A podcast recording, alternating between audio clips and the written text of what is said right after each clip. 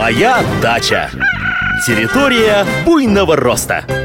Здравствуйте, здравствуйте! В эфире информационно-познавательная, садово-огородная и цветочно-декоративная программа «Моя дача». В студии Михаил Воробьев.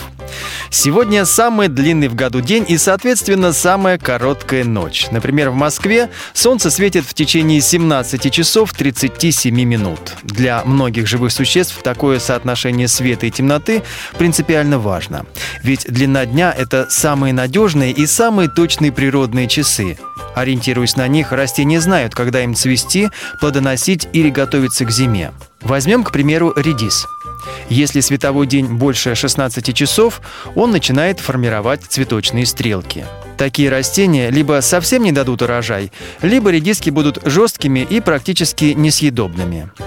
Выход в данной ситуации только один – проводить посев в начале мая или в середине июля – когда длина дня не стимулирует формирование цветочных почек.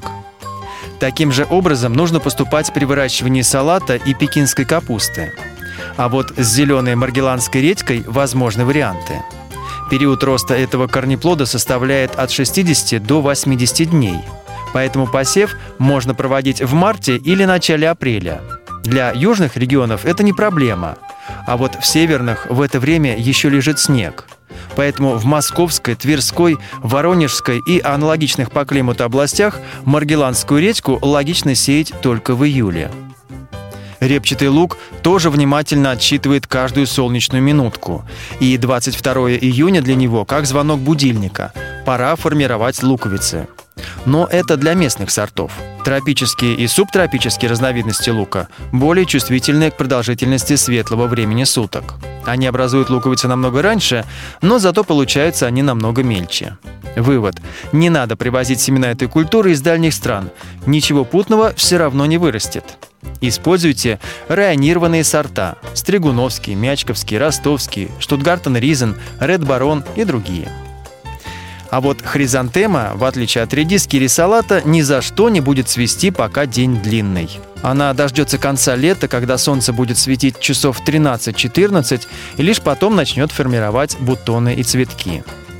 Комнатные фиалки, или иначе синполии, наиболее пышно цветут в тот период, когда день равен ночи, то есть весной и осенью. Летом, когда условия, казалось бы, наиболее благоприятные, формирование цветков приостанавливается. Растений, которые цветут, когда день короткий, то есть зимой, не так уж много. Но тем более они ценятся цветоводами. Их особенность развития нередко отражается в названии. Вспомните эпифитный кактус шлюмбергеру, который больше известен как декабрист. Или пуансетию, второе название которой – рождественская звезда. На сегодня все.